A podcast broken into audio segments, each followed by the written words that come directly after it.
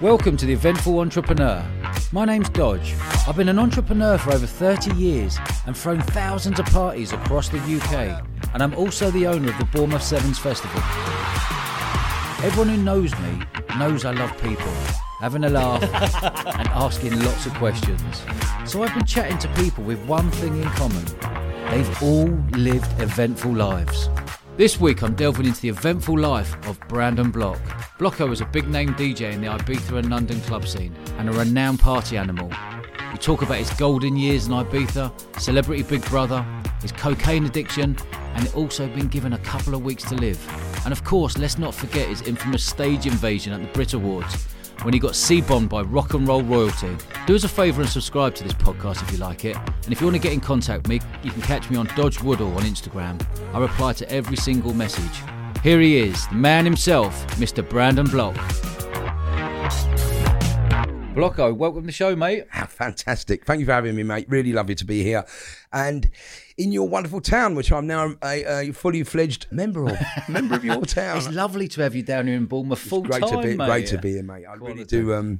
I have a lot of fond memories of Bournemouth, and, you know, out of all the seaside towns I've been to, I just have an affinity with here. I've got a lot of friends. I had some really good fun. I've always had good fun in Bournemouth, you know, back in the clubbing days, which I know we'll talk about, and some of the, you know, epic nights that were put on here, countrywide, people who've gone on, and we could talk about that as well, people who've gone on to produce huge festivals now from here. Well, what we'd do, let's roll it all the way back. I want to know how you first got into events and DJing. I suppose, look, my journey was quite... I got bullied at school a little bit. I managed to sort of skirt around that. And I think back in those days, we weren't... Because the information and the technology and, you know, the actual... way we communicate wasn't as available. We used to just, you know, they say, man up and put up with it or whatever. And you just manage yourself, hopefully. And it's not till we know later on that, you know, possibly like deep set trauma or whatever goes on. But anyway... I was very fortunate that I managed to surround myself with all the bigger lads in the class and who just happened to be the funk patrol. Yeah. So they used to sneak me in the lunchtime disco under blazers, and it was like watching them shuffle, jazz dance, and, you know, black music. It was just incredible. And where did you grow up? I grew up in Wembley. Wembley, okay. I was born in East London, born in Hackney. I grew up in Wembley from the age of 3, and then the lunchtime disco was, you know, learning my disco shuffle and listening to all these really cool import 12s and learning, and then, you know, ended up going to that later on, but all the really cool dancing clubs in London, black music clubs called, you know, Crackers, Cheeky Pete's, and you know, all these just incredible dance music stuff. When you learn really good dancers and the best dancers in London at the time, and some of the stuff I can't do anymore. I did try the other day. You got some moves on you? Well, I did try some moves the other day. Did you? Yeah. And I'm still paying for it because I don't know if you lot should be hobbling here doing a knee spin. And I also got my roller skates out the other day. They were in the back of the car. So I'm going to attempt all these new things down here again. So natural progression, Pub 80s they were called at the time, which were the modern approach to the old boozer was that they painted them white, played some music in them, and that's how it sort of progressed into the pubs. Because, you know, growing up, our social networks were created in pubs, I think. That's right. Well, for a lot of people who grew up in that way. Anyway, so that was me. Music, my local pub was where we went, and then all of a sudden one evening the DJ who was working there was off, didn't make it, and the governor said, Brandon, me and Ali, my best mate Ali, who runs parties with me now, he said, go on, you two, go and get some... Go and get your regals. And we said, oh, all right, yeah. Because they had these old... How old were you? Roughly. 14, 15. Okay, something like brilliant. That. They had all these Garrard turntables, they were called, like belt-driven things, or maybe Citronic, I can't remember what it was. Anyway, but you pressed the button and went... So they had these already installed in the pub. And he said, go and get your regals. So we went home, we walked up the road, we got 2 milk crates of our... proper old plastic milk crates, and we got all our 12 inches. We walked them down the road, and we ended up playing. And so just explain that to the listeners. 12 inches. Right, so back in the day, people, you've seen records. I'm sure everyone's seen a record. We used to have a two-sided record with one mix on each side of a particular record, a track. It was called a 12-inch because the size of a record vinyl is 12 inches, but it would be a one like a track. Big frisbee, wasn't it? Big frisbee, yeah. But. Wonderful things. Absolutely. And so we used to buy the import from the local record shop, and we walked to the pub, and basically we obviously all our mates were in there. We played all the music they wanted to hear, and the governor said, right, you may as well just take over, which is how we started my DJing. Now, here's the funny thing. Irony at its best. Well, I've still got a business card at home, and it's got our phone number without the prefix. Okay. Remember, about 207? Yeah, it's just like 487 numbers. Yeah. And the name of our mobile disco in 1985 was Ecstasy Disco. Was that what it was called? Yeah. It was in the stars. It was written in the stars. So anyway, so we started playing at all the, and this group was called Pub 80s. They had various pubs around London. So they asked us to do these nights going round certain venues. So we ended up having to buy an old British Telecom comma van. Yeah. I found my first experience of high purchase. I went to Tandy and bought decks of speakers, amplifier on higher purchase. Quality. God, terrible. Strapped up for years. And we used to pile our gear in the car, in the van, and off we went. And we went around London for a couple of years.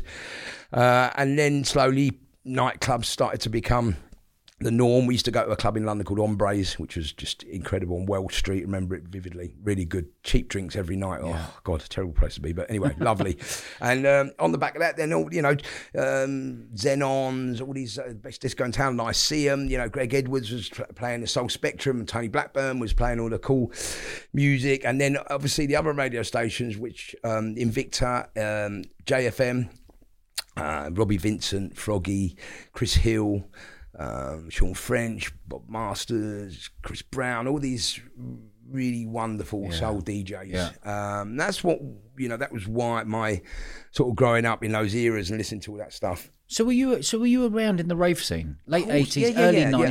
Tell me a bit about that. Were you? Look, you were saying about how it so extended into nightclubs, and then obviously the whole Ibiza thing happened. This is when I met Alex. Alex P. Yeah, Alex P. Yeah. So and you were like partners with him, travelling everywhere, right? Yeah, during the IB years, we was inseparable. And then obviously the whole thing about, and I'll get to that, I'll talk about space in a minute, but so I met Alex in this club in Ealing where I was resident. And I met these promoters who I still know to this day. And one of them is called Carl Pearsall, and he runs the Yes Group in London. You may have heard of that. It's a personal development group. So they do a lot of entrepreneurial speeches. They have people based on Tony Robbins. Yeah. So he was a promoter of clubs, and I, at that time, I found I was very anti-drugs, right? Okay. And hold on a minute. Hold on a minute. No, because I had a very, what year was this? I had a very bad experience when I was about 13 years old. And I was given a very, very, very strong joint. Yeah. And I had what was known as a whitey. Yeah. White out. Yeah. And I got turned away from an under 18s disco because I looked so ill. Not because I looked underage, because I looked so ill. And so that was like no. But then later on, obviously, my search for experience, let's say, took me back to a place where I thought, I'll try that. And, as they say, we never look back. Well, we did, but from a different place you should have been.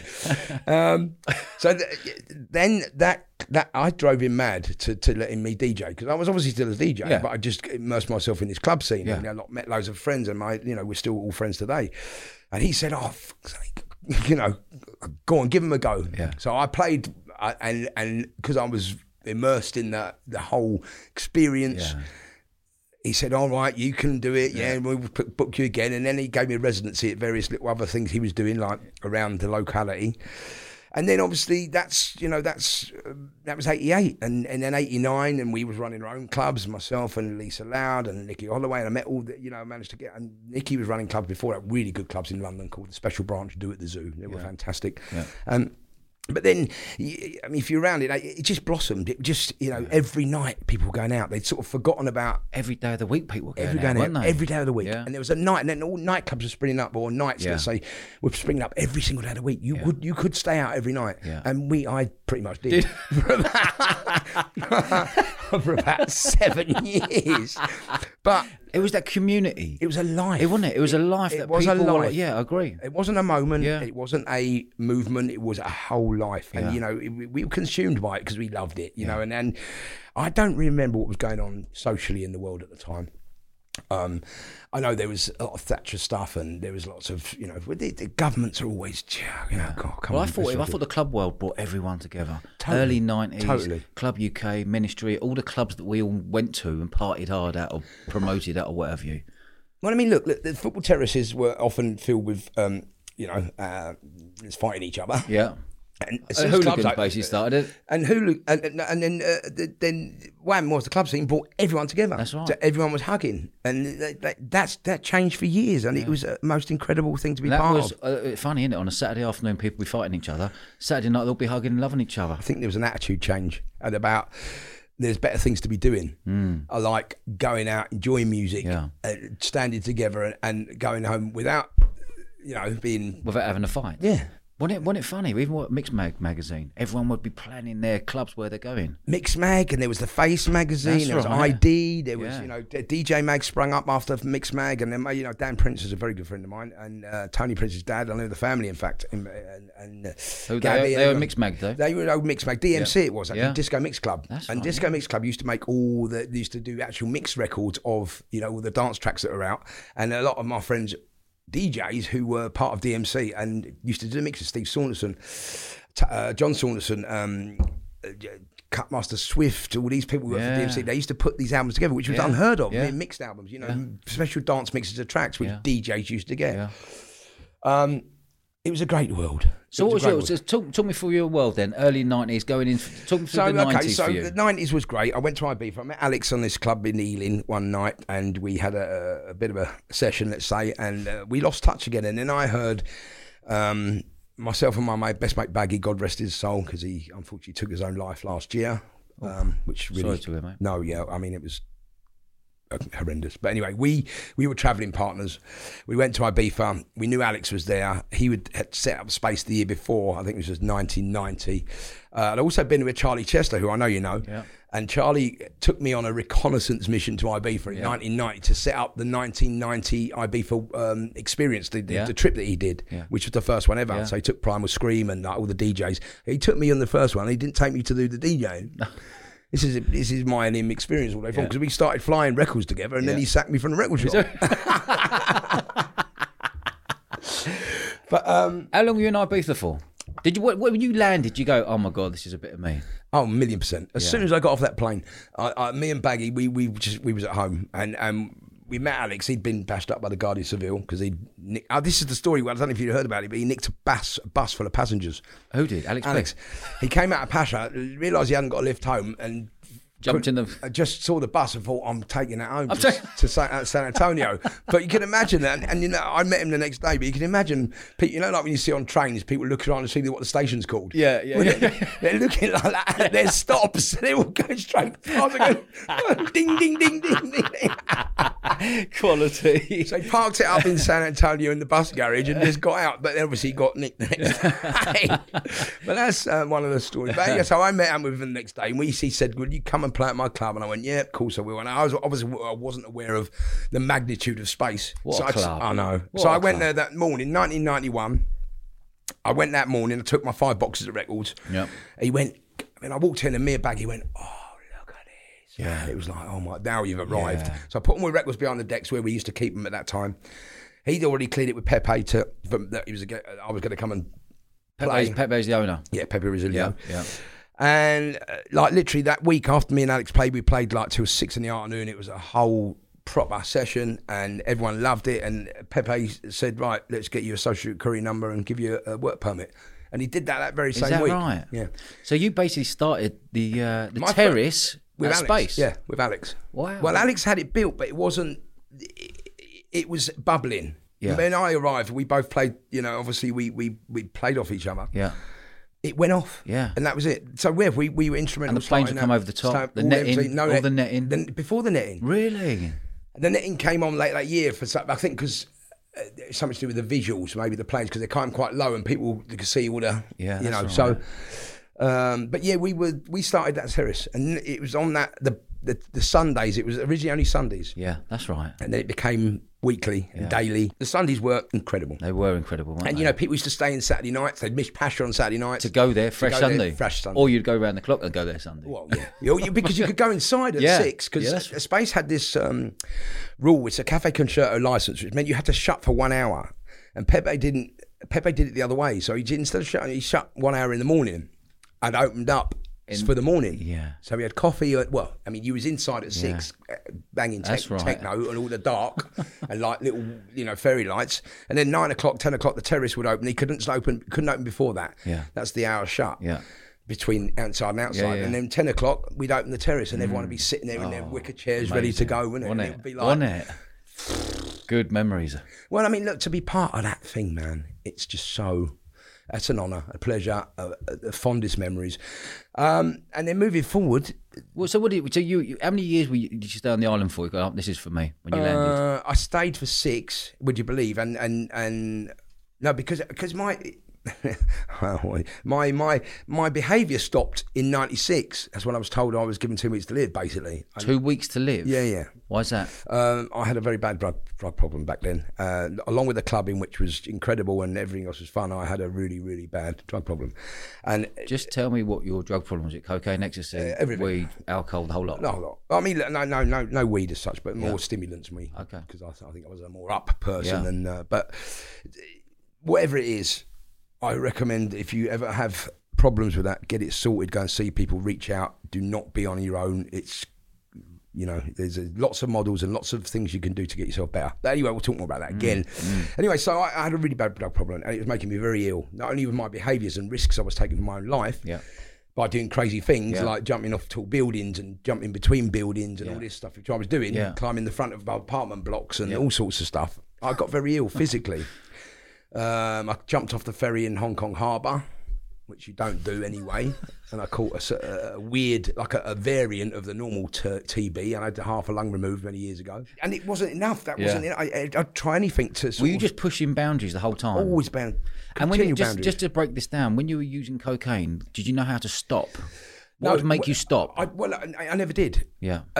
I realised at one point. I remember the switch. Yeah. When the switch went, you now have a problem with this. Yeah. I remember it, but I was so, I think, consumed with my own self-loathing that I didn't care. Okay. So I just carried on. I thought one day this will get the better of me, and I'll just go. Did you care about life? It's only now I care about it. Yeah. You know, as opposed to then, which is a real shame. But you know, it's an experience, and it's left me to where I am now. But yeah, it was really bad, and when I got home. I had a thing called cocaine bug, which was where your veins crawl with like spiders and you're just itching. It's horrible. Anyway, so I was then sitting in a hospital again trying to get more painkillers and other, you know, prescribed drugs. But at the time, there was no knowledge about it. You just think, well, that used to work. I want more of it, doctor. Yeah. And he'd say, no, Mr. Block, you're a walking time bomb. I cannot prescribe any more of this stuff. So I was taking Rohypnols then, like to go to sleep. Yeah. And 4 or 5 of them. Yeah. Not one. Yeah. And still waking up 2 hours later. So my mind was scrambled. Wow. It was horrible. And there was nothing. There's no information out there. Nothing. Back then, was there about nothing. You need to speak to someone. You need to learn this or nothing. Wow. And you know, there was what the anonymous fellowship was around. Yeah, but it wasn't because it's anonymous. It wasn't out there. Yeah. It wasn't talked about. It was still taboo then. Yeah, 96 is 30 years ago nearly. Yeah, you know that all those subjects which are now okay to talk about because we know how it affects us as humans. You couldn't talk about then. It'd been looked down on back then, wasn't it? Well, absolutely. Yeah. And, you know, for me to... Because I got interviewed in MixMag because of my addiction problem. Yeah. And I went into detox because when I was sitting in that hospital, I just had this moment. And I think what it was for me, and I came to realise... I only came to realise this recently in the last few years because I do work on myself a little bit. The thing for me was that I let go of the fear of living without drugs. That was the moment. My mind went, I actually don't need it. Let go of them. Yeah. And it was like let go of the addiction. I just said, right, I've got a problem with cocaine. Yeah. So I stopped taking cocaine. Yeah. And that was it. And I did and never went back. Overnight, bang. Yeah. Incredible amounts. I don't even want to say it on air anymore because it just embarrasses me. No. I'm interested. Right, give me an example. In amounts of money, £1,000. A night. Was wow, very dangerous. Wow, and my heart could have given up any time. It didn't. So I have to thank my heart for staying with me for... You know, all these years. I do get out of beat heartbeat sometimes because I think it's you know, something's par for the course, to be honest. But as I was saying, so I was very fortunate to have this mass decision. It went bang. It was like a clunk in my mind as I let go of the fear and the anxiety of living without drugs. Yeah. And it was a matter that I can do this. And I literally left the hospital at that moment. And I went to seek help because I had no... I thought, right, I want to stop this, but I don't know how. Yeah. I have no idea. So I went to my dad, because my dad actually, bless him, he was a bit of a boy, yeah, and he was in the fashion industry, and that was pretty rife then. So he, and I said, look, just find me someone. I don't know where to go. I don't know who to start, even where to look. So he found me this guy. Turns out this guy's now my mentor. Great. He, yeah, he's, and he's been with you at 20 odd years. Yeah, and he's, he was the one that, he was my, let's say, higher power. Mm. I think now what's become more apparent is that people with life experience are as able to help. Totally agree. As able to help as, you know, a being qualified therapist or a counsellor. But that wasn't, you know, the Association of Counsellors and Psychotherapists, I think, if I'm not, maybe I'm incorrect, but around the 70s came into sort of action. So you think about, although it's, and it's something you don't talk about trauma, because we've never wanted to speak out about it. No one wants to talk about it. No. You know, and so I sort of, I think for me, I dealt with my trauma as I've gone through life. Yeah. And I've never figured out what completely it was. I don't think it was anything in particular. I think, you know, my mum and dad's divorce, being the only child, being the only Jew in the school, all this stuff, and, you know, getting bullied for those reasons probably caused underlying trauma, which made me go hellbent on being the craziest mother I could think of. Yeah. And that's made, that was my, maybe that was my protection. Yeah, okay. The mask I wore was, oh, Blocko's crazy. He's a madman. He's a madman. Yeah. Which I think about now, and it's probably quite true, or it could be. But, you know, moving forward, I'm very grateful to have the information that I know now, because it, no matter what comes up, you can always have a rational, or somehow maybe irrational, but you can have an idea. Yeah. How long have you been clean for? Well, I mean, I haven't taken drugs for 96 cocaine. Is that right? Yeah, man. Good for you, mate. Yeah, mate. So where did you were there 6 years? Tell me some of the big clubs you played at in Ibiza. So anyway, that really sprang to mind. You go, that's a good memory. Right. So Space. Every memory I have at Space is great. Yeah. In all honesty, there were some fantastic times and some fantastic experiences, and musically, I remember once I was so immersed in the whole loving everyone on the dance floor. I dished out every record I had in my record box. I just threw them out, and one by one, everyone was catching his records, and I looked there and went, one more, and I didn't have a record to play. I had to ask someone to bring me one back.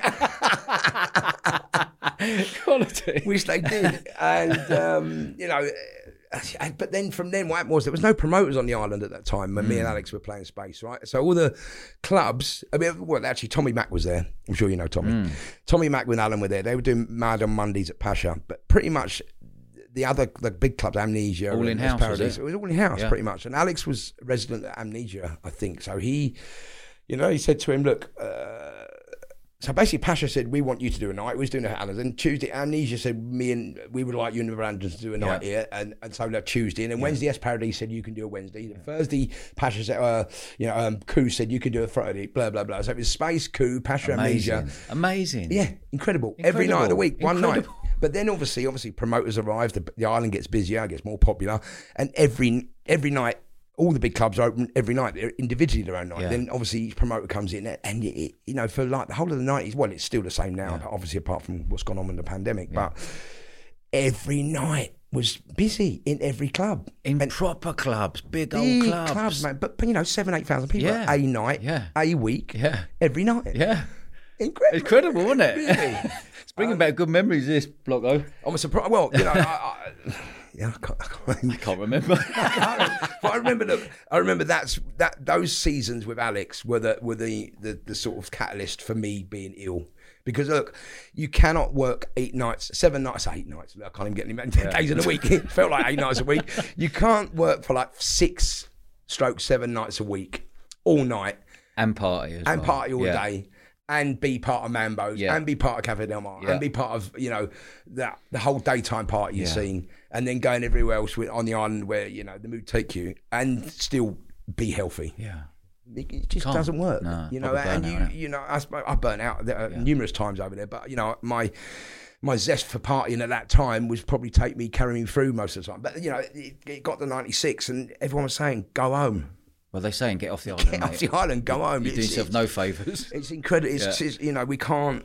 And I did. Thank God, I had the good foresight to go home. And I stopped all the gear, and I came back out. And then literally, I went back to Ibiza the next year because I was, no, don't go back. You know, I faced every demon. Yeah. And I had no desire. See, I had no desire to go back. Yeah. No obsession. I've lost the obsession. Yeah. It actually gone for me. So I didn't want to go back to drugs. I just wanted to go back to playing music. Yeah.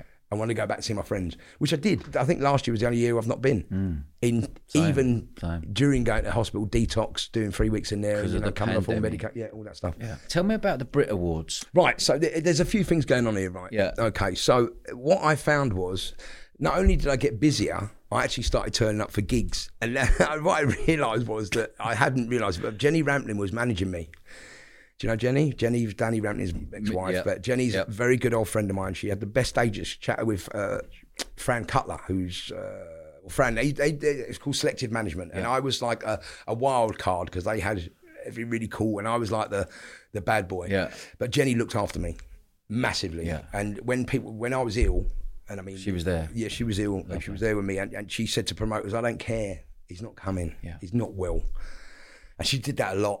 She had to do that a lot because I'd get to a Saturday night and be overwhelmed with whatever it was, and say, I can't go, I can't go. So she looked after me. Anxiety? I don't know what it was. Just couldn't be bothered, or it was too much.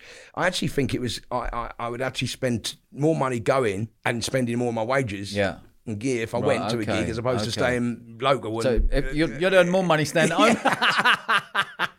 I'd come home with more. So anyway, look, Jenny, and I've always thanked her for that. And she came to see me in hospital when I was really ill with the TB. You know, I think it's all gone. All those illnesses have all gone, and fully recovered. But so she, but what happened was I started getting gigs, and people still, thank you everyone by the way for still believing in me, and I got gigs and I used to turn up. I started going to gigs and started the ones I'd missed out on, and then so what happened was my friends Ricky and Fran, who were called M&S, Ricky Morrison, Fran Stoley. M&S were a really cool production group at the time. They had massive hits, Barbara Tucker and various other great soulful artists. So they said, we've been asked to do a remix by Danny D, and Danny D is a prolific producer from our era, and he's a wonderful man. And they said, look, we want your input on this 12-inch. We've been asked to remix Baby Bumps, and Baby Bumps were a band who'd covered Disco Inferno by the Tramps. So I said, I think that should go there, that should go there. And they made the mix, did the mix, and it went number 19 in the charts, national charts. And we said, right, let's make a track together. So we sampled, we covered the Bee Gees, You Should Be Dancing, And there was a few mixes out that time, but that ours was taken by the Ministry of Sound, which became our label. Yeah. And it went number 3 in the charts, behind Westlife and Spice Girls. Happy days, mate. Happy days. 99. Yeah. So this is how the Brit happened. Yeah. So basically my mate Matthew, who's I grew up with, he's part of the company who produced the Brit After Party out of Sancton with Jamie Wood, Ronnie's son. Yeah. This is the little bit of incestuous. Okay, it's not a link. It's not. It's only. It just happens to be like that. But Matt has always asked me, like 3 or 4 or 5 years previous, I've done the Brits every year, the after party, done the Nell's Court, right? So this year he said, look, I've got to try this new DJ from Capital, Ali B, who was really, really having it at the time, right? And it turns out he couldn't make it. So Matt said, could you do it? And I went, yeah, no problem. So while that was happening, the Ministry of Sound got a call from the Brits saying, look, the biggest dance track entry of last year's longest at number, highest new entry is Blockstar, because the Wham-Dew Project, King of My Castle, Lost Me and I'm the King of My Castle. Yeah, they're American. Yeah. So they couldn't be the best British dance act. So it said it's Blockstar. We've won, they're nominated for an award, and they rang me out and I said, well, get us a table. And he went, well, we're not going to win. I said, well, so what? Just get us a table, don't be so tight. So Matt, who's our friend at the time, and Claire, who was our A&R manager, got us a table. Tony Byrne, you ever come across Tony Byrne? Tony Byrne's a radio plugger, very good friend of him. Tony Byrne, best Liverpool lad, the best guy. King of the Big Ups, Tony Byrne. Anyway, he was on our table. My dad, me, obviously Ricky and Fran, the two, and two of the biggest first .com millionaires are on our table because of the Ministry had invited them. Mark Rodell as well was on. It was just a wonderful, brilliant. But this is year 2000, right? This is year 2000. Yeah. But I got very drunk. Yeah. And I was dancing. I was with Chris Moyles and Trevor Nelson. We was all out on this C. I saw it, the C stand. You know, like it goes A, B, C. Yeah. So we was all up on the C bits. Radio One, Kiss, me, because I was on Kiss at the time as well. So Dane Bowers, Dane. Yeah, yeah, so Dane came up. We was talking and we was having a laugh. And then he just turned around and said, "Oh, we've won an award." And he pointed to the stage, and I was half cut and after the whip. So I think, right, I'll go and get it. And I just turned around and walked to the stage. I didn't even think, didn't ask, I didn't think to check or anything. I didn't know what award it was. It was just said, oh, I won an award, I don't get it. And I'm walking through these tables and they're going, Block, where you going? And I'm going, yeah, piss on my fire, and all this. I got past Norman, Cook and Pete Tong, and they're going, what's he doing? I'm going, so I've got on the stage. If you watch the video, it's like someone who's made a mistake. Right. Go, she said, what's your, Davina, because I know Davina. Yeah. She went, what's your name, mate? Went, Brandon Block. The whole place went, yeah. And then Ronnie had come on. And he was, he said... Ronnie Wood, come on. And he was talking to Thora Birch, and the award, obviously, turns out it was for Best Film Soundtrack. Nothing to do with me. He said, who are you, sort of thing. Ronnie Wood said, didn't he? Yeah, I think. And I went to Mike and said, I said Brandon Block already. I can't remember how it worked. But anyway, when they said, and the award goes to, I remember my face going, oh, you know, like, oh, I ain't won, you know? Yeah. Oh, man. I ain't won. And... Ronnie, we threw a drink at each other. You know, it was pantomime, really. Yeah. We weren't going to hit each other. There was no malice. No, there was no. You know, I watched it this morning. In fact, it's not. You know, it's kind-hearted. But fun. It was bad now. You know, but he was like, "Who was this turned up?" Yeah. You know, he called me the C word, which probably C-bomb come out. Didn't it? The C-bomb come out, and I probably, you know, it's British folklore now.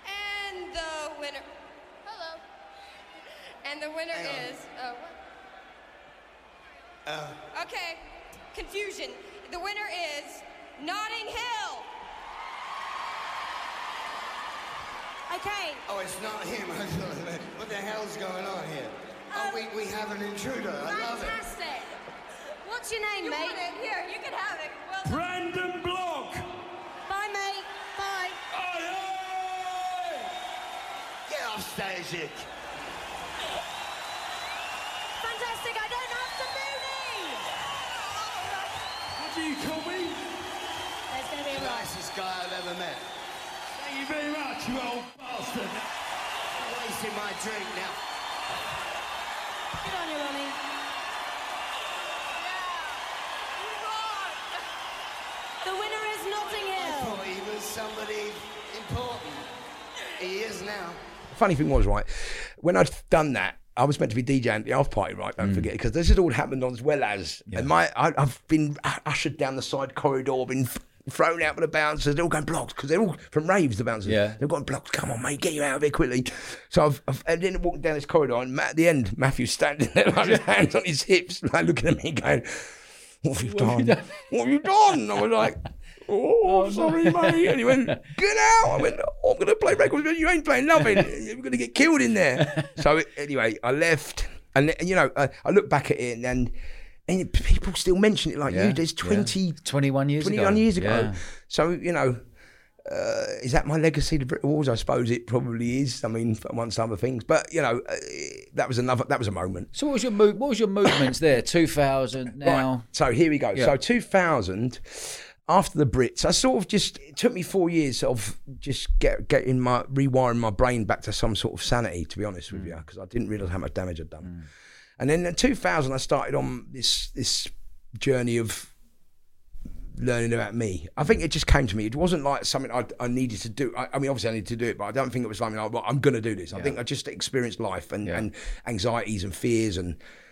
you know, the usual sort of stuff that goes on. And slowly I'm getting to, because there's what's the options? And my options were not to medicate anymore. Yeah. And it wasn't going to happen ever. Yeah. So I didn't choose that way. So I just carried on just dealing with stuff as it come to me. And if I got anxious about it, I had to look at it and think what's making me anxious and what's the reality of it. All this, you know, this sort of, these coping mechanisms, I suppose, and thought processes. Mm. And in 2010, I got the urge to give back. And I thought my experiences must mean something to someone. I went to the local drug and alcohol service. Turns out the lady who's my line manager there was an old friend of mine from the club scene. She said, look, you can't just come here and expect to talk about your experience because it's not everyone else's experience. However, you've got an experience which is valuable. So she put me straight on a training course. I'd never been, didn't train at school, let alone do an MVQ in drug work, which I did, level 2, and I passed with credits. And so that was my first training course I did, and then there was various others what the company put together for you. I then went on that journey, and I worked in the drug and alcohol field for 7 years there as a permanent project worker. Brilliant. I had some great outcomes and some really, So giving back, helping others. Yeah, and I think, fundamentally, this is what we all need to do. It makes you feel good. And, we are social creatures. I know we've been feeling separate, during the pandemic. And also the social, I think, used the right way, it can be great. But obviously, I think the way it has, in my experience, and I'm not saying this is, it's uniquely my experience. My experience of social media is that it's separated lots of us and given people voices to say things which are unacceptable. Yeah. Okay. Words are powerful things, and used the wrong way can affect people's lives. And we could see that. We've seen the proof. Because of all the information that's available now, we know that people take their own lives. Yeah. Lots. And we know that people suffer with, let's say, illnesses. Yeah. I've seen a lot of people take their lives in the last 2-3 years. Mate, as I said earlier, my mate took his own life, my best mate, and literally I cry. Baggy. Yeah, I cry every time I think about him. I was called by his partner at the time to come and see him New Year's Day 2020. So it was the start of the year, yeah. And I went round then and I couldn't, it was so surreal. I didn't believe it was him there. You don't know. You see, you just don't know. Was there any signs? No, nothing. At all? Not to that extreme. But yeah. I think this is why when you do suicide training, you look for the things that aren't expected. Yeah. Like normal things, like people just become normal or slightly happier, or because generally it's a process they come to. It's a thought process, and if you can interject and stop the thought process, it will. It's what's the word? It's putting a block in it. Like to an interrupt. Yes. But yeah, I look, if people are listening, suicide awareness training is available. I can give you a website. Who a friend of mine is in the music, it's sort of related to music. Again, he had the experience about someone he's very close to him took their own life, and it's not committed, by the way. It's took their own lives. And he runs. He's now a mental health first aid trainer. We'll talk about that as well. Mm. But also he does suicide awareness training, which I've done. I've done all of that stuff. I mean, if you're not... Can some people put an overly happiness on, but deep down they're suffering? Absolutely. But that's the mask we wear, isn't it? I mean, if I go back to my experience of... let's say I should imagine it would have been a bit of a depressive illness at the time, but I wasn't aware of it because I was masking it all. So yeah, fundamentally... I've had this conversation, mate. Look, so this is all my experience, by the way, everyone. Nothing. I'm not saying this is correct or it's the right thing, but from what I've learned myself, for instance, we generally get up in the morning. If we're not training first thing or doing something, we're picking our phones up. Yeah. Which I try not to do. Well, I haven't done it. I didn't for a long time. I've noticed slipping back into that habit, but I don't have social media on my phone anymore. Yeah. I don't look at it. That's a good shout. Yeah. And I haven't had it since lockdown, first one. So and you know what? I haven't really missed it. Yeah. And I said, look, I can check in on Facebook, I can check in on Instagram, whatever, on the computer, but it's for half an hour. Yeah. If I need to. Because you're making a point of going to check in. Exactly. And that's what I'm going to do. I'm going to check in, see what's, if I need messages and say hello and, blah, blah, blah. I'm not consuming myself with it. How good was that for your mind? Because the reason why I asked that, because I took myself off social media for a whole 12 months. Well, it's been 18 months now, hasn't it? I mean, how good was it? Oh, my God, it's amazing. How do you feel? Amazing. I didn't know what anything was going on. No. I didn't care. But you see... My type mates are on my WhatsApp, and that's all I need. All I need, and my family. Because you live in... and I know people talk about this, and they know it, but I'm going to say it again, because I realise this myself. We live in a world of comparisons. Yeah. And expectations, which are unreal. Yeah. Because... I was saying to Dan earlier about there's a great keyword, buzzword, authentic self, right? We don't live, because if you pick your phone up first thing, you're comparing yourself, saying, right, I've got to do that, or I've got to reply to that, I've got to do a post here, I've got to look like that, I've got to... Or they're on holiday, why am I not on holiday? Yeah, why haven't I got that? Yeah. All this stuff that you read doesn't really affect you, but because you see it... Well, it plays a little... You compare, you don't... Yeah. It all boils down to, I'm not good enough. Yeah. Why haven't I got that? Yeah. Because I'm not good enough. Yeah. What is success? I mean, look... Happiness. That's great you say that. Mm. For me, we often start the world or start the day looking at other people's worlds.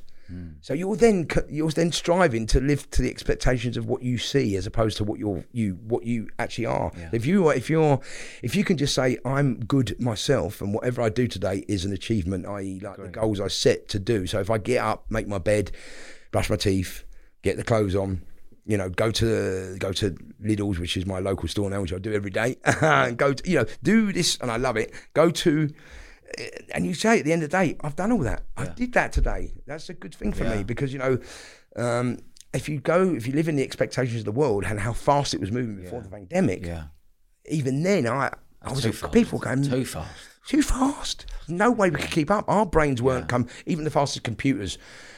We can only make them as quick as we can. Yeah. We can't make them that quick. Do you not think it's nicer to compare yourself to yourself from the previous day? Absolutely.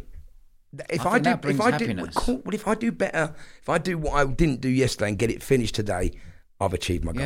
Yeah. So for instance, if you set your, let's say you do a list, or you do your list, you live by your list. I live by lists. I mean, I'm good with lists because I can't keep pen and paper. I do use it like this, but I occasionally write it down. Yeah. But I won't carry a book. I use it now because I'm used to it. Yeah. And I do follow my list, and then I tick it off. Yeah. So as far for me that works. And the NLP thing about writing things down, throwing it away, getting it, all it is taking it out of your head. Mm. Don't matter how you do it. If you write it, it's an action as opposed to typing it. Yeah. But if you type it, even though I type it in here, I know it's out of my head. I've got it written down. I don't have to remember it. Yeah. And if you go back to The Secret, and it says like you have 60,000 thoughts a day. You have is that what they say? 60,000. Yeah. Can you imagine trying to work them out? No. Right. So you have a system in your head which is called the vacuolar system. So it's your senses and what it picks out. So for instance, if I'm looking at the green screen, I know that I don't have to be fearful of it. Yeah. It's not going to attack me. Yeah. Well, hopefully not. Someone's around behind it. But the camera's all right, the lights are right, the screen's all right, you're all right, Dan's all right, we're all right. Yeah. So all the stuff I've learned over my past, I know that it's all about fear, about protecting ourselves, survival. Mm. So I know that this room is pretty much everything, so I'm relaxed-ish. Mm. But then if I go back in the car... There's things that could happen around you. I've got to go into a fairly... I'm good at driving. I'd say I'm good at... I can drive because it's pre-programmed now. Yeah. I don't have to worry about changing gears or indicating or blah, blah, blah. But I have to be aware. Yeah. So there's a level of stress. Mm. So if you imagine the level of stress all day long in everything we do...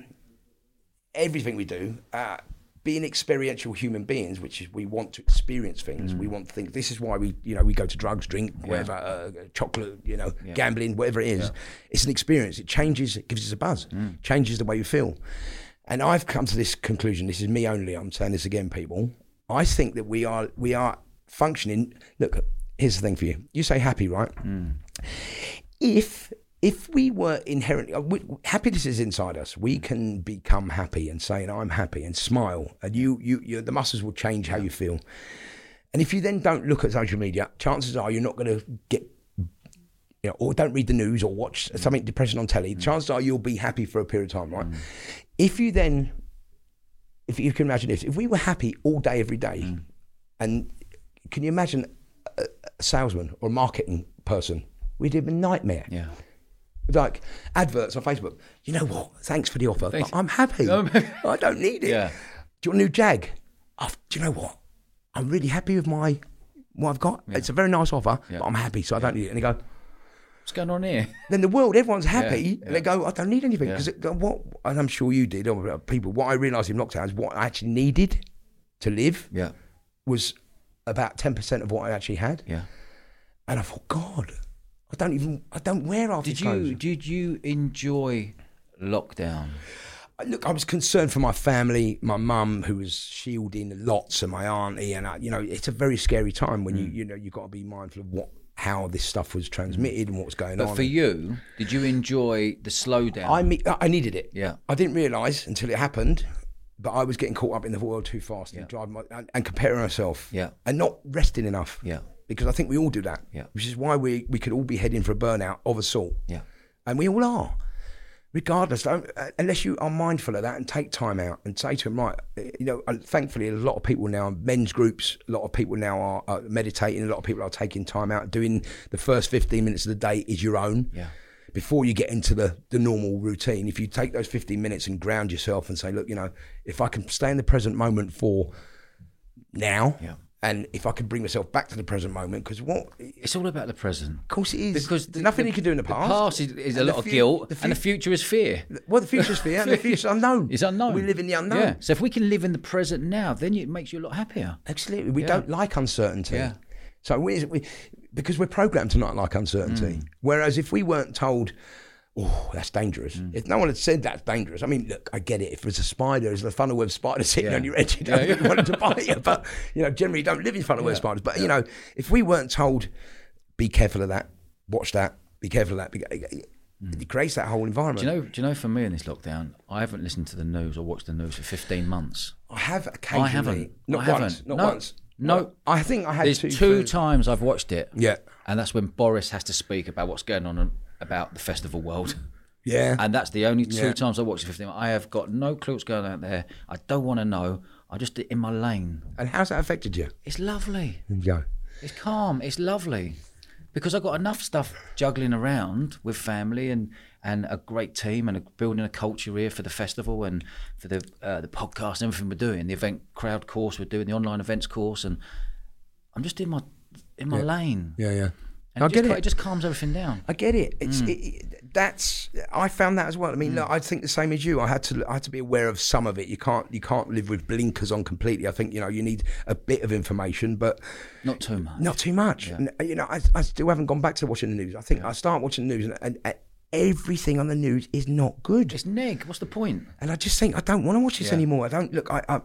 I can have empathy, but I just don't need to watch it because it doesn't affect me. So just moving on here. So tell me about your experience as Celebrity Big Brother. Right. So briefly, I digress a little bit. So I didn't tell you about how I got into this world of, let's say, you would call it. I'd say we call it well-being, right? So, I was in the drug field, and I went to work in another for the NHS, in fact, for South London and Maudsley Slam, who had a project which was dealing with people with complex needs. So it was doing outreach, going out to people's houses with who had criminality, substance abuse issues, homelessness, mental health issues.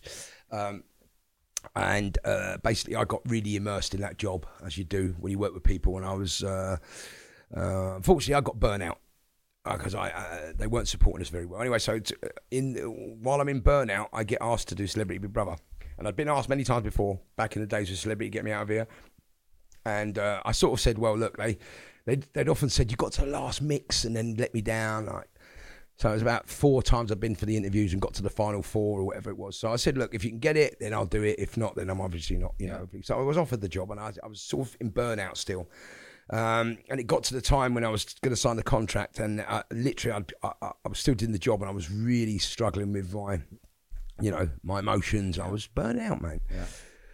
Anyway, so I decided I was going to go in this house, but I actually didn't know who I was. I didn't know what, you know, I've been working with people with confidentiality, boundaries, and, you know, issues, real life issues. And, you know, it's been very emotional. And then I go in this house and they were saying, get Brandon the Madman out. And I'm going, he's not even here anymore. Yeah. He's someone who used to be here. So then I'm thinking expectations. What do they expect from me? Who am I meant to be? And I'm thinking, do I want to be on telly again? And, you know, is that what I want from my life? And because I'm confused about all that stuff. And along with the burnout and the anxiety I was feeling from the job, I was still struggling. And so you weren't in a good place when you arrived into the house. No, God, it was a terrible place. So why did you do it? I don't know. How much did you get for doing it? Oh, I lost because as I walked out. Oh, so you don't get a pound note? You get a pro rata, but not what I'd agreed. Ah, right. No one knew that. So how long were you in there before you walked out? 12 or 13 days. Wow. Yeah. And why did you walk out? Because I was struggling. I wasn't me. I was back. The soul psychologist, who's a friend, was actually a big old raver back in the day. Yeah. And, you know, he was, Blocko's on, like, sort of thing. He was obviously, they watch you 24 hours. And he said, look, and I saw him every day for half an hour. He said, look, I thought you'd be out of this in 3 days. Yeah. I thought you'd relax. And you haven't. And I said, I don't want you to put yourself through therapy on telly. Wow. So I'm allowing you want to. You can walk out the back door if you want, if you're not feeling great. And it was like, in hindsight, he also said that you want to contact anyone, which you're not allowed to do really, but you're struggling. And I could have called one of my mates who's monitoring all the, because I was in the lead and in the polls or whatever, and he would have said, don't you dare get out of there, just stay there and sit through it. Deal with it. But I didn't, and I decided it was better for me to leave. But then what that did was it spurred me onto this journey. Brilliant. Which you're on, looking at myself. I needed to do it because I'd lost myself in the job. And over the last 10 years, I'd lost myself because I wasn't helping myself. Yeah. I was only helping other people. Yeah. And I don't mean that like I'm a sire or anything. Yeah. I'm just saying because I wasn't helping myself and giving myself what I needed. I was struggling. Who was in the show when you were there? Like Callum was in, who's a mate of mine. Callum Best. Yep. Jamie O'Hara. Yeah. Ex-footballer. Yep. He's actually, he does podcasts now, doesn't he? He's a pundit as well on TalkSport. Right. Yeah. Colleen Nolan, Jed Wood, Bianca Gascoigne, Paul's daughter, who I knew anyway. Yeah. Who else? Couple of Americans who I can't remember. So the deal was that they give you X amount up front. If you stay to the end, no, you don't give anything up front. They give you some money. Okay. It wasn't anything that I'd agreed. I don't want to talk about that. But you know, it, in hindsight, would have done anything different. I think I wouldn't have been here now. I'd have been in a different place. It wasn't necessarily that journey necessarily. That maybe I don't know. I don't know. I don't think about it. But what was it like when you left? Did the press? Not really. Not really went quiet. Okay. No, because it wasn't controversial. Okay. It wasn't controversial. Yeah, just nipped out the back door. See you later. Went straight to the kebab shop. Yeah. On the way. The funny thing was, right? It was in L Street, and I live in not far from there. So I literally passed my favourite kebab shop. I rang my mate who met me at the pub. Because I just needed to go and just chill out. So I said, I want to go home. Just normality. Just spend normality. Yeah. And I went and met him in the pub at a shandy. And I was standing in the pub, and literally people were looking. Because I was doing it. I was on there 20 minutes ago. Standing there, people were turning around outside their eyes, going, looking at each other, going, "Hey," and but then I went to a Tony Robbins event on the back of that. Someone suggested I went along, which I thought, I get. The whole experience was fantastic, and I realised I can help myself by doing certain things. And I went on that journey. I became a member of the Yes Group. I did a public speak, the first one about my story, like you do on the podcast. Yeah. It helped. A lot of people said, "Wow, we blah blah blah," and I thought, "Oh God, I could share." Brilliant. This platform is now open. So your experience to help others. Yeah. And that's what you realise. I think what everyone needs to know is that everyone has a story. Everyone in the world. Yeah. Everyone who's existed has a story. And each story, they said is a book. Everyone has a book in them. I've written my book. It was a club, very ordinary club book. And what's it called? It's called The Life and Lines of Brandon Block. Is that right? Is it? Yeah. Cool. Where can people get that? It's on Amazon. Is it? I think you can buy a hard copy, but it's on Kindle. And I think, the nuggets of information, like you say, there's one thing you read the other day, you went, wow, how profound these nuggets of information. But someone's experience, and they could tell you, by sharing that experience, you could change your life. Agree. And that's what it's about, isn't it? It's about the humanity changing, our fundamental lives. If they're not working well, being able to find something or listen to someone and say, oh, wow, that really helped me. Thank you for that bit of nugget information. It's really done me the world of good. So, share. And so that was my, and then since then I started the charity, doing the life coaching, done the sitting guilt in health and social care. That on the back of that experience in Big Brother, I've come out doing this. Happy day, so mate. Probably chances are I wouldn't be if I'd have carried on. Those little moments in life. Yeah, mate. If you stay in there for a week, maybe I'd have won. They would have come out and been a Love Island drop out again. And your budgie smugglers. But you know what? I've met the most beautiful woman, my Wendy, who's now working in Bournemouth at the Hairy Cactus Parlour, which is a fantastic vegan hairdresser, eco-friendly, organic. It's beautiful. Wow. And she's loving that and she's wonderful. And I love her to bits and she's with me now. She's been through, we've been lockdown together. You've been an absolute pleasure to have on. Thank you, I love how you've completely opened up. I found this really therapeutic and I appreciate your time. Pleasure, mate. Quality, mate. Lovely to have you on the show. You're an absolute legend. Quality, mate.